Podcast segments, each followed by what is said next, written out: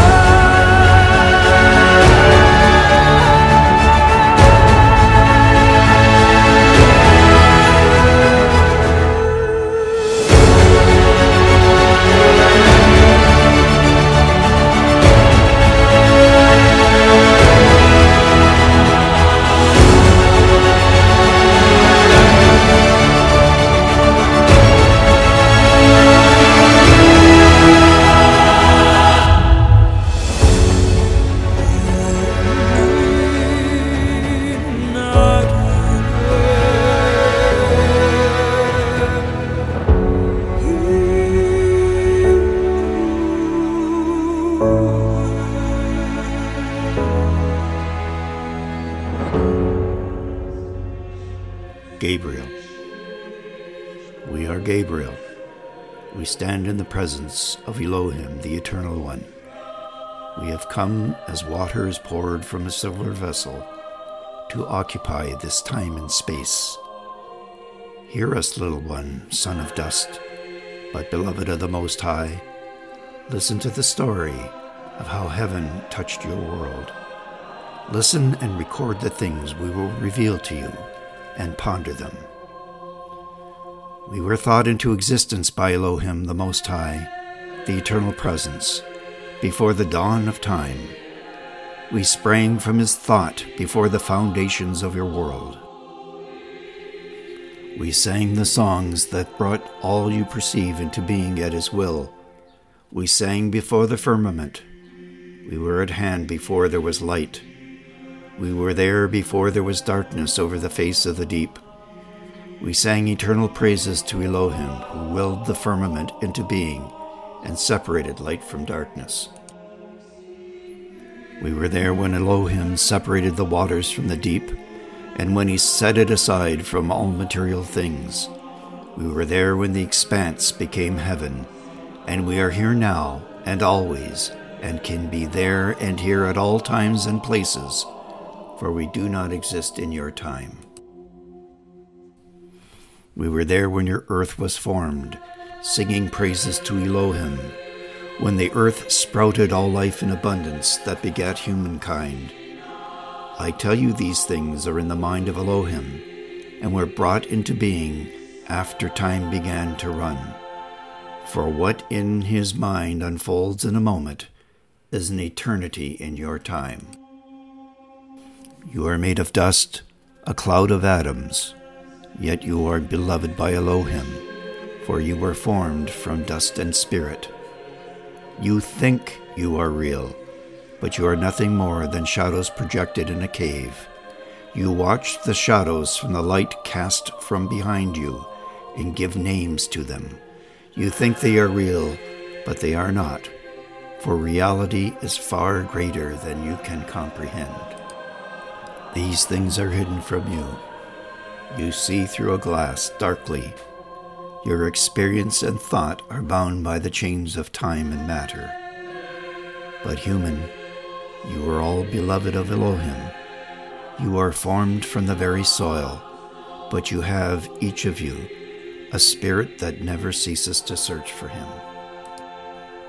Humankind was thought into existence by Elohim from the very earth on which you stand.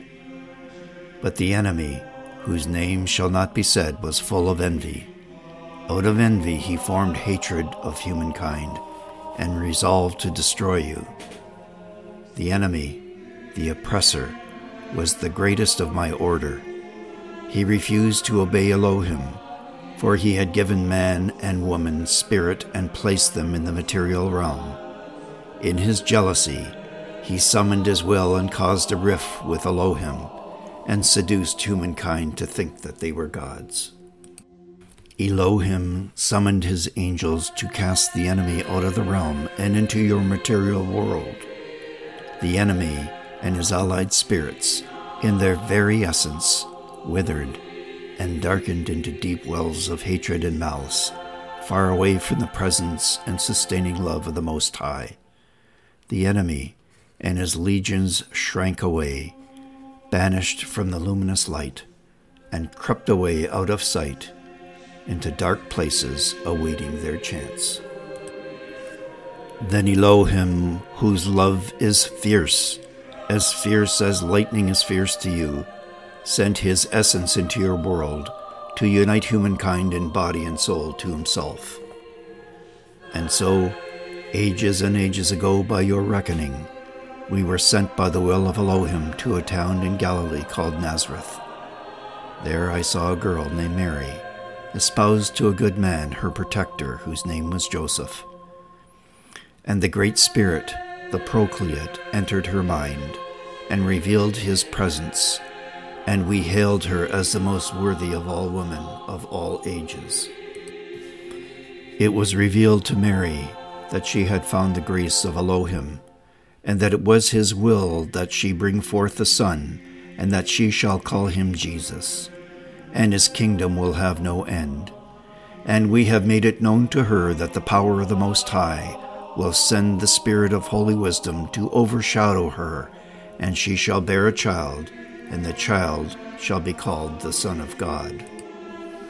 Then it was that this simple woman with the luminous soul beloved of the Most High, surrendered to his will, and all the legions of my order sang the song of the universe as the child was brought into the world. We knew that the shadows were gathering, for the enemy will not surrender to Elohim's will. He set all the powers of his realm in the dark places, where no light escapes, against this child, and resolved to degrade humiliate, and destroy him. Now it was our mission to will ourselves to the place where a man you know as Adam was imprisoned behind thick stone walls. I tell you that Adam had passed beyond the thought of those who put him there, beyond hope. But I surrounded the space where he was and entered through the walls of his cell for they were no more substantial to me than mists and clouds are to you. Neither matter nor walls shall contain us. I revealed myself, for Elohim had a purpose for him.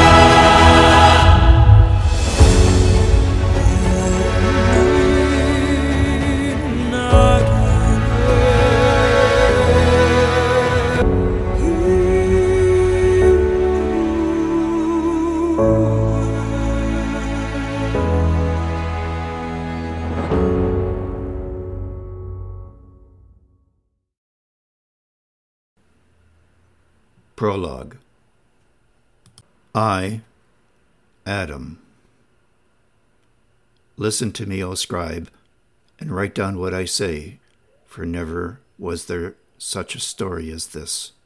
You stand looking into a mirror, with another mirror at your back. what you will see is an endless display of images, stretching back to eternity, each succeeding image slightly smaller than the one before. So it was that day. It was an otherwise unremarkable day among many others.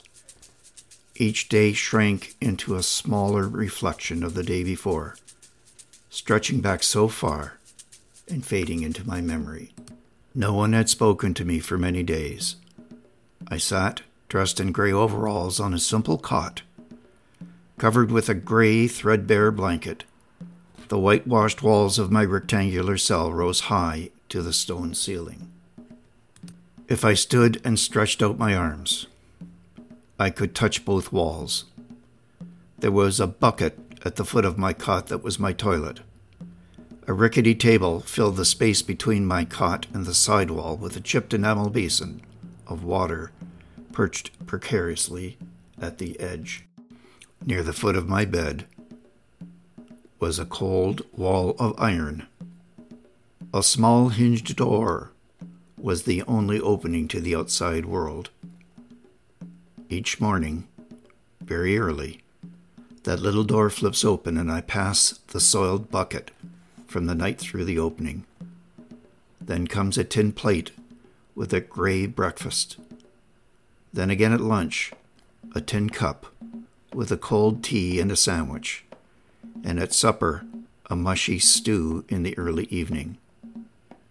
On each of these occasions, as the little door flips open, a hand appears to give or take back the offering. This is all done wordlessly. I spoke to no one for many months. On the opposite end of my cell, close to the ceiling and too high for me to reach, was a small rectangular window penetrating the thick stone wall. The opening is crisscrossed by thick iron bars. There is no glass. If I stand with my back to the cold iron wall on my tiptoes, I can just see a patch of blue sky. At times I can see a wisp of cloud, and after dark, a few lonely stars twinkling in the inky darkness beyond. In the evenings, or on dark rainy days, the only light in my cell comes from a single naked light bulb affixed to the ceiling, surrounded by a wire cage. It casts a spider web shadow on the whitewashed walls. Day, like countless others before it, I sat in my solitary confinement. I was taken to this unknown place, utterly devoid of color, but for that distant, unglazed window high beyond my reach. I was sitting, as I have done for many days, on my cot, bare feet on the cold stone floor, my head down. I was staring at a small rivulet of ants streaming up and down an invisible highway, bearing away the remains of my afternoon meal. I watched the quirky patterns of the tiny insect movements, dashing, darting, circling, antenna waving, following a ragged, invisible trail of their own making across the stone floor, up the wall to the barred window, and then out into the open world beyond. I sensed the presence.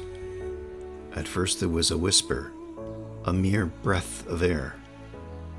I saw the briefest flicker of light but it broadened gradually into a series of colors, then slowly assembled into the shape of a pillar of light, which emerged through the walls of my cell. At first, this pillar of light was hardly discernible, but as I gazed, the colors coalesced into a bright, then a blinding white hot fire. It was like water, quicksilvered and flowing. As I lifted my head, I gazed upon this light and saw movement within it a swirling rush of flame, and then images of waterfalls, soaring birds, and many, many eyes, terrible to behold. I recoiled in terror, my breath quickening. I fell upon my hands and knees and looked away, unable to comprehend what I was seeing. My senses were overwhelmed.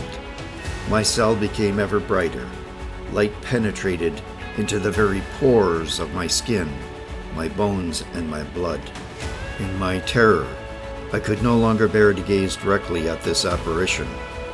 After a time, I noticed that, if I looked away and glanced sideways out of the corner of my eye, the swirling images in the pillar coalesced into a face, and then slowly a head, and then a body transparent and clothed in shimmering, dazzling white robes, which were trailing behind this being as if he were traveling at great speed. But yet here he was, standing still. I perceived that the face was that of a man. His dazzling, pulsing white robes were girded at his waist by a belt of pure gold. His face shone like lightning, flashing blue and white hot. His expression was impassive, his eyes hawk like, his platinum hair long and streaming as if wind blown. He looked down at me as if from a great height. Here was the manifestation of a beauty so intense, so bright, and so full of potential that I could scarcely breathe. It hurt to look upon this wondrous being, and it filled me with both rapture and terror at the same time. Adam Aliquis, boomed a thousand voices in my head. I was struck dumb and could not speak. I crouched on the floor on my knees, my forehead pressed to the cold stone floor. I closed my eyes and covered my ears. I felt my blood tingle as if standing too close to an immense source of electric power. Adam, do not fear. I have come for you, thundered the voices. I felt these words through my whole body and soul. Knew I must be hallucinating. My mind raced. My training and experience had taught me that deprived of sensory stimuli, the mind will descend to a psychotic break. I must be seeing and hearing things that weren't really here. There's no way this could be happening. It must be hallucination. It must be a dream. My head was buzzing. I felt faint. Gathering my wits, I shouted without looking up Go away! You aren't real. This is a dream, a nightmare. Leave me alone. Stand tall and see, echoed the voice in my head. But I cannot bear to look upon you.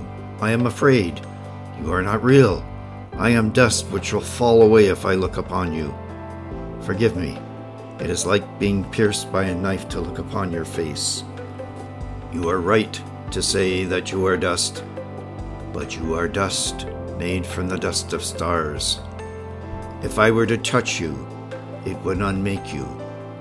But you are in the body the Most High gave you, and you are beloved. You cannot be real. You are a vision produced by my brain. I cannot bear to look upon you. That is because we are not at the right distance. There came a rushing sound like a great wind. As I watched, the pillar receded and then shaped itself into a series of shimmering chariot wheels, spinning within each other, round and round, radiating emerald, diamond blue, green, and violet. It made me dizzy. I still cannot bear to look upon this for long. The shimmering wheels receded slowly until they were but a pinpoint. At length, I saw a figure of a tall, athletic man, clothed in bright white linen, his gowns gently moving as if stirred by a wind, his belt of bright gold, and his face chiseled with a smooth, angular jaw, flashing blue eyes beneath straight brows. His mouth was set with firm metallic lips, and an expression which was neither a smile nor a frown. I found that I could now look upon this being without fear, without pain or terror. I began to feel a great sense of peace, but I still knew I must be immersed in a dream. He bowed his head to me and spoke again quietly but firmly. Adam Aliquis, do not be afraid. Come. Who are you? Where do you come from? I am Gabriel. I have been sent from beyond your time to summons you from this place. Where are we going? On a journey. Prepare. How am I to prepare? How can I leave this place? It has been ordained that you shall leave. You will go now to the place of the living waters. Will you come? Without waiting for an answer, this luminous being lifted up his hands and raised his face upwards. A great light again filled my cell, blinding me. The walls dissolved into bright sunlight. I felt a great rushing wind. I closed my eyes. A great rumbling filled my ears. Then there was silence.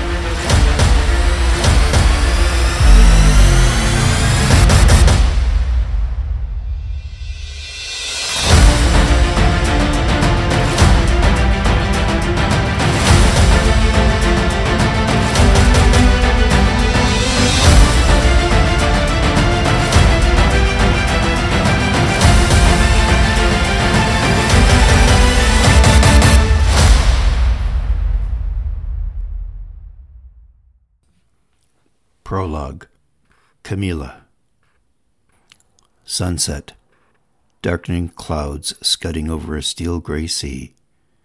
A mean gale blowing towards the shore, tossing up the swells and churning the crashing waves against the rocks of the harbor breakwall.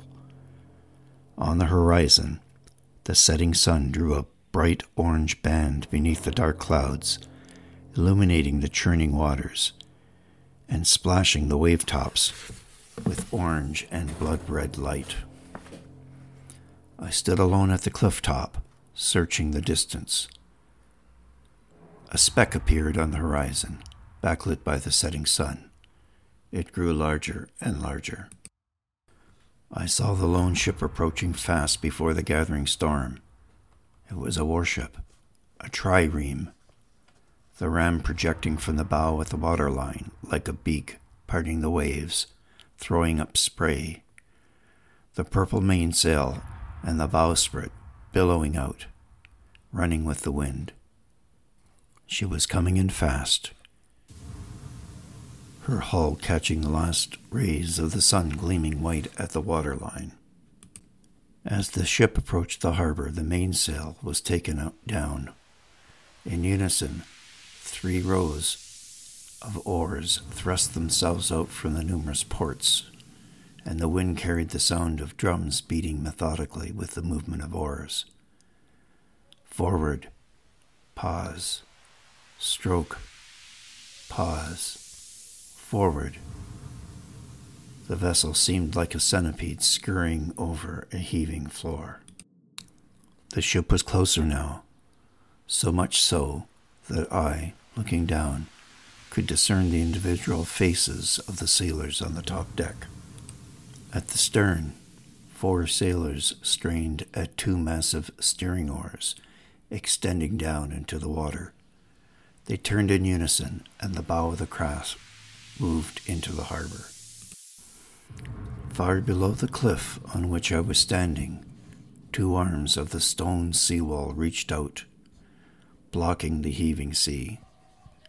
The waves broke against the smooth stones, throwing up a fine mist high into the air, which is caught by the wind. The lowering sun was reflected in the glittering rainbow. The water within the harbor was calm. A few smaller fishing vessels lay at anchor or in line with the wharves projecting out from the shore. At the bow of the ship stood a tall figure His blood red military cape was caught by the quickening wind. It clinged to his back and flapped along each side of his body. He wore a breastplate and a purple plumed helmet. Although his face was hidden in the shadows, there was no doubt that this was a person accustomed to command, and no doubt he had come to the small island on a mission. The ship was at the harbor entrance, where charcoal braziers at the end of each mole were now being lit.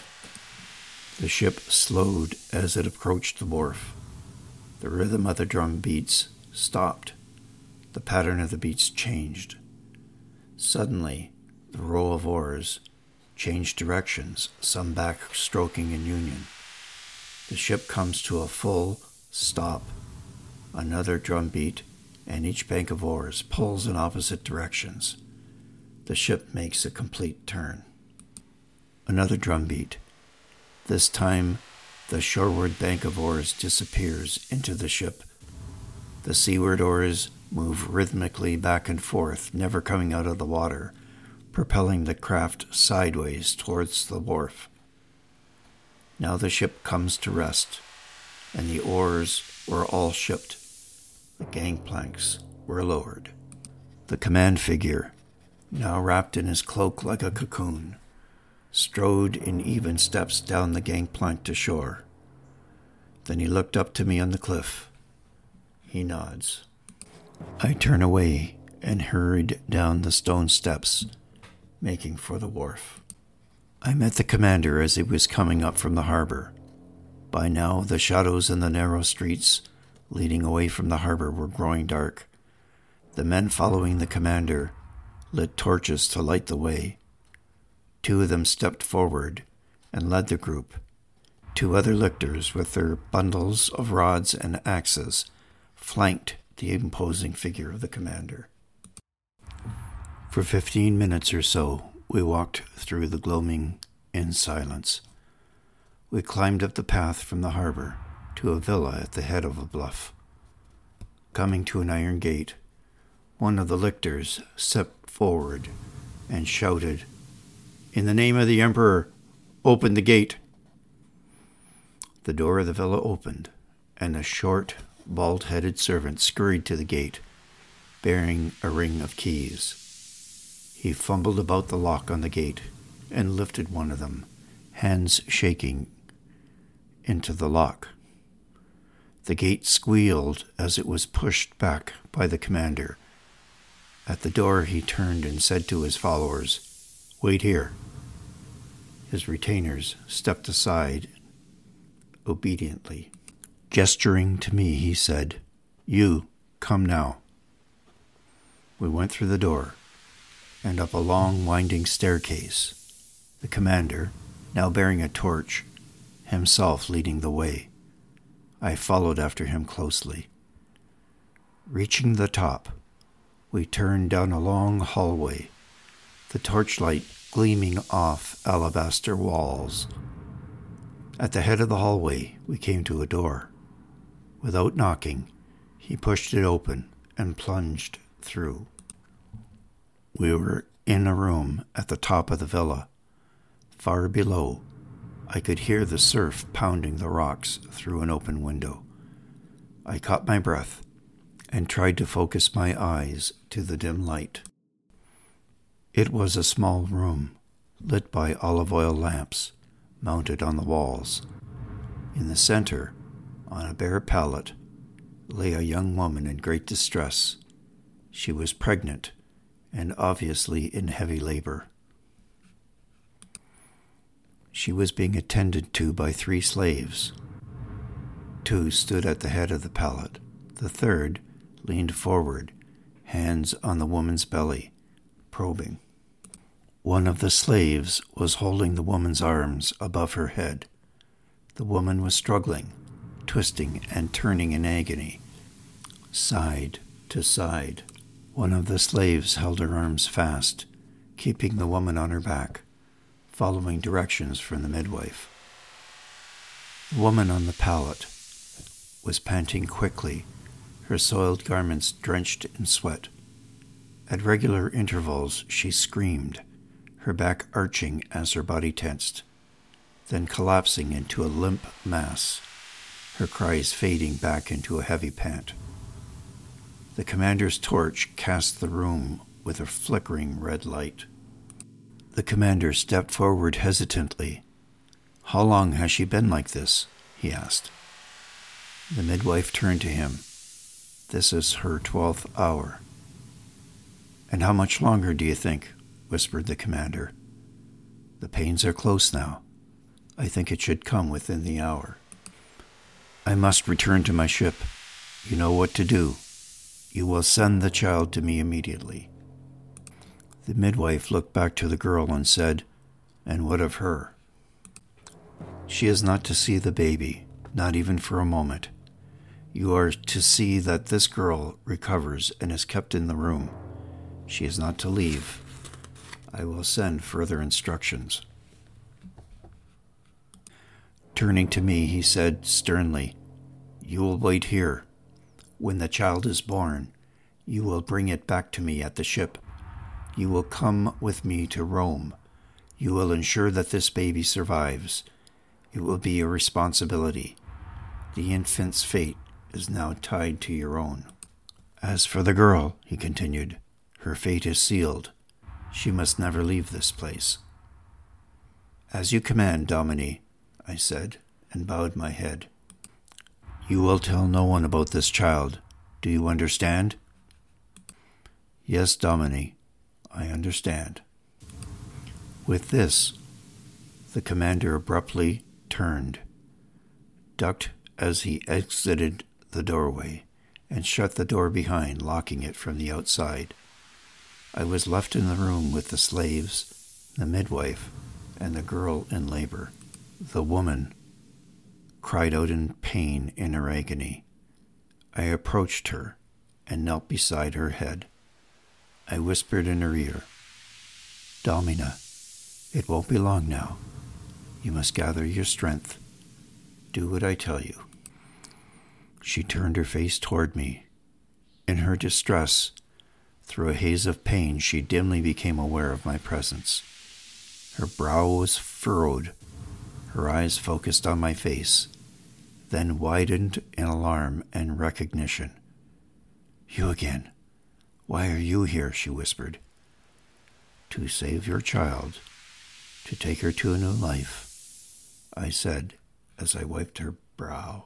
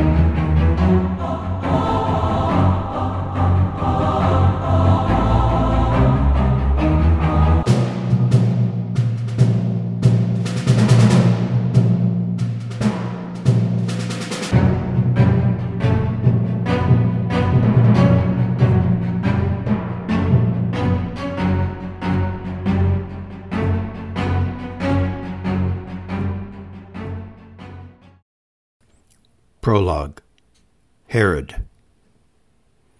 My hour is coming. Come close and listen, for my time is short. I lived as I have lived and make no apologies. Some may accuse, but I have done what I have done and will be judged by no one, mortal or no, to confess or justify my deeds. These were troubled times and I administered strong medicine no matter the cost.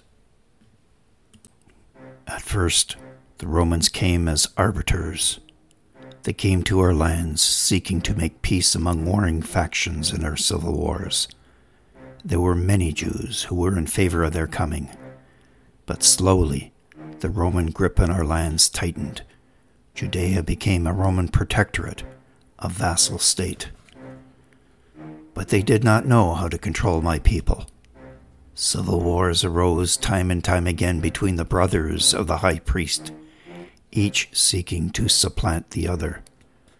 The Romans intervened, first for one side and then the other. They cast about, looking to find some kind of regime that would suit their purposes. Pompey Magnus captured the temple in this war and installed his own high priest, John Hyrcanus, the second of that name, as ruler. My father was called by his Greek name Antipater. He was not from Judea, but Idumea to the south. Though we worshipped the God of Abraham for generations, the Jews looked upon us as if we were outsiders. But we saw opportunity. We would rule this land. We would become the masters of Israel. My father became indispensable to the Romans. Pompey appointed him as master of the palace and overseer of the high priest. But then the Romans themselves fell into civil war. My father was a friend of Pompey's, but then managed to become an even greater friend of Caesar's. Caesar liquidated his great rival. My father's my father became so much of a friend to Caesar that he was appointed procurator, and his sons, my brother Phasael and myself, were given two military commands. It was thus that I became strategos of Galilee. I knew how to exercise power and make decisions. I put down uprisings against our new order. I defied the Sanhedrin and turned them to my will. Then came the Ides of March, and Caesar succumbed to the daggers of the Republican conspirators. My father, my brother, and I knew we had to play a dangerous game, and threw in our lot with the new proconsul of Syria, Cassius, and became his friend. There was another revolt, for the Jews chafed under the burden of the Roman tribute. I marched my troops and crushed it. My father was poisoned by a traitor. I resolved to glorify the family name. Again, the Romans convulsed into civil war. My brother and I now became friends to Mark Antony. Antony, in gratitude for our services to his cause, appointed us tetrarchs. Hyrcanus, the high priest, we confined to his tasks and priestly duties. We ruled the land. But our eyes remained fixed on Rome, and we looked to see which of the two triumvirates, Antony or Octavian, would prevail. Antony, seduced by that witch Cleopatra, abandoned all responsibility, and chaos enveloped our lands. The Parthians to the east, supporting another contender for the throne, Antigonus by name, and last of the Maccabees, swept in and occupied our lands. They were supported by many Jews who had chafed under Rome, the Roman yoke. Jerusalem was occupied. Antigonus bribed the Parthians by promising a thousand silver talents and five hundred maidens. The Romans were consumed by their new civil war. For too long was our lifeblood poured out. Antigonus declared himself high priest and king. He summoned Hyrcanus before him and bit his ears, disfiguring him and rendering him unsuitable for the priesthood. My brother Phasael died escaping Antigonus's forces. He was my one true friend, and I shed bitter tears at his loss. Now I steeled myself. I had no one else to depend upon. I reached the fortress of Masada on the Dead Sea. From there I went to Rome and pled my cause. I arrived at the moment in time when Octavian and Antony had made peace with each other for a while. I was only 23 years old, but I had cards to play. I was betrothed to Mariamne, the fairest princess in all of Israel. She was a Hasmonean of the Maccabees there was a great alliance for me, for now I could give a claim to the throne of Judea. The Romans were far too occupied to trouble with us. They now looked to me to put an end to the Jewish turmoil. By decree of the Senate of Rome, I was named King of Judea. On that day, by God, I swore I would return Israel to its greatness. I would restore its lands and wealth. I would surpass David and Solomon in splendor and make this land the jewel of the East. I raised an army and for three years struggled against the usurper Antigonus in furious and ruthless battle. With eleven legions and six thousand cavalry, I retook Jerusalem. I decimated the Sanhedrin and beheaded Antigonus. I spiked his head at the city gates. The Romans again fell into civil war. When at last Octavian's fleet crushed Antony and Cleopatra's at Actium, I knew what to do. My policy was always to be on good terms with the Romans. That was the way to power. And the man who now ruled Rome was Octavian, now called Augustus. So I went to him and knelt at his feet. I told him with no apology, looking him straight in the eye, that I had been Antony's faithful friend. I told him that I had tried to hold Antony back from his dark alliance with that witch Cleopatra. I pleaded that if he trusted me, I would be a most faithful friend to him as well. Augustus saw the wisdom in trusting me and reaffirmed my kingship. I knew I had to serve the Romans and to protect their interests by armed intervention and to crush their enemies, for they were my enemies as well. That was the way to power. And now I set about remaking this land. I summoned builders, engineers, and architects from all over the world. I imported the best Greek artists and sculptors. It began to remake the face of the land. I built the great harbor of and the city of Caesarea. Fortresses I built across the land to hold it pacified gymnasiums and theaters and circuses I raised. The Roman legions withdrew to Syria, where I knew I could call upon them for support.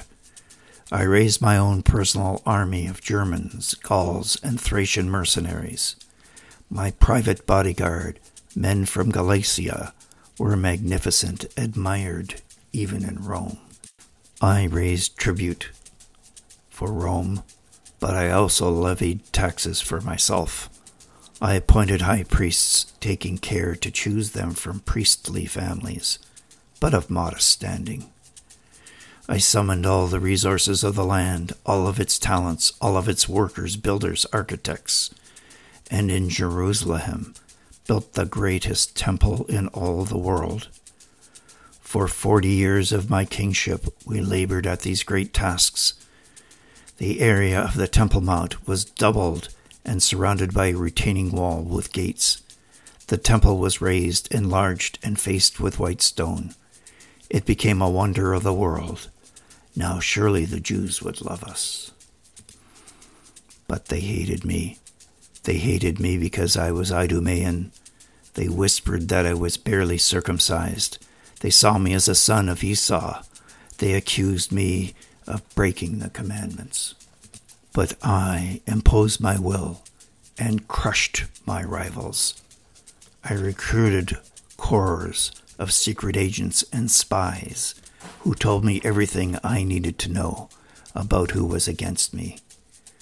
I did not hesitate to use assassins in order to keep order where necessary. I had to hang a few Pharisees for criticizing me too loudly then 300 officers, suspected of plotting against me in Samaria, were dispatched by my police. Then there was that revolutionary who tried to dispose of the gold eagle that I had placed on the gate of the temple. I had him burnt alive. But the plots continued to boil up. The land was in a state of unrest, Purge followed purge. There was no shortage of supplicants whispering rumors of plots in my ears. Their poison reached deep within my soul. Even my own sons turned against me. I made sure that the last of those Asmoneans were dealt with, drowned by my guards in a swimming pool. I had ten wives, but the greatest of these was Mariamne. Since the day I first laid my eyes on her, she bound me up with a terrible love. But even she plotted against me, and so I had her executed. Five of her sons followed her to the grave. There was no rest for me. I was growing tired. And then came these visitors from the east with their message. There was another rifle to be hunted down like a rabbit in its warren.